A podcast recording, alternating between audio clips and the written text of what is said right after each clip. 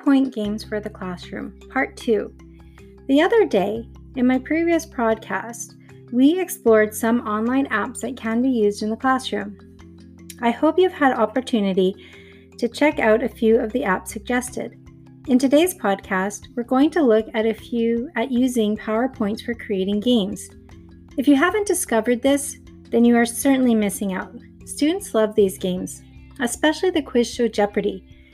This one is a time tested method that can be used for any kind of review and for any subject. Students get into the competitive nature of the game. They love their money going up and down, even if it's only virtual.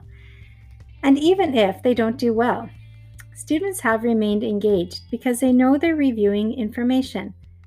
I think I've used this game for about 10 years in both the remote classroom and the in person classroom, and it is yet to fail. So here's some methods of play for Jeopardy!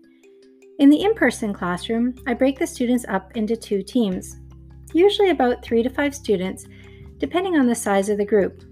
I did find that two groups works best. The students could choose the topic and amount and would have to answer the questions. And like Jeopardy rules, if they got the question right, they achieved the points. And if they got it wrong, they'd lose the points. If they didn't know the answer, they could ask another team for help. However, then the point achievement or loss would apply to both teams. In another option for an in person class, I would have all teams answer all questions, and then the teams that answered correctly would achieve points, and teams that answer incorrectly would lose points. For the remote classroom, it has been a bit more challenging, so I had all students play as one group, and then I'd compare their scores with the other classes. To be honest, I'm not a competitive person, but my students enjoy the competition, so it makes them work a little bit harder. I could give you a direct link to Jeopardy templates, but I suggest doing your own search.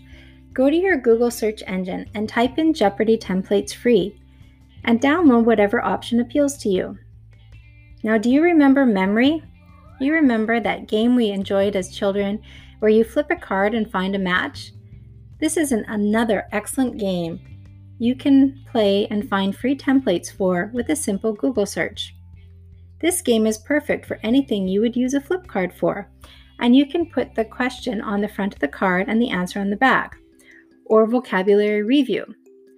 Target word on one card and a synonym or another word on another card. An excellent and fun way that really engages students. Like Jeopardy, there isn't the one best template or website that I could direct you to. I'd suggest that you do the same type of search in Google.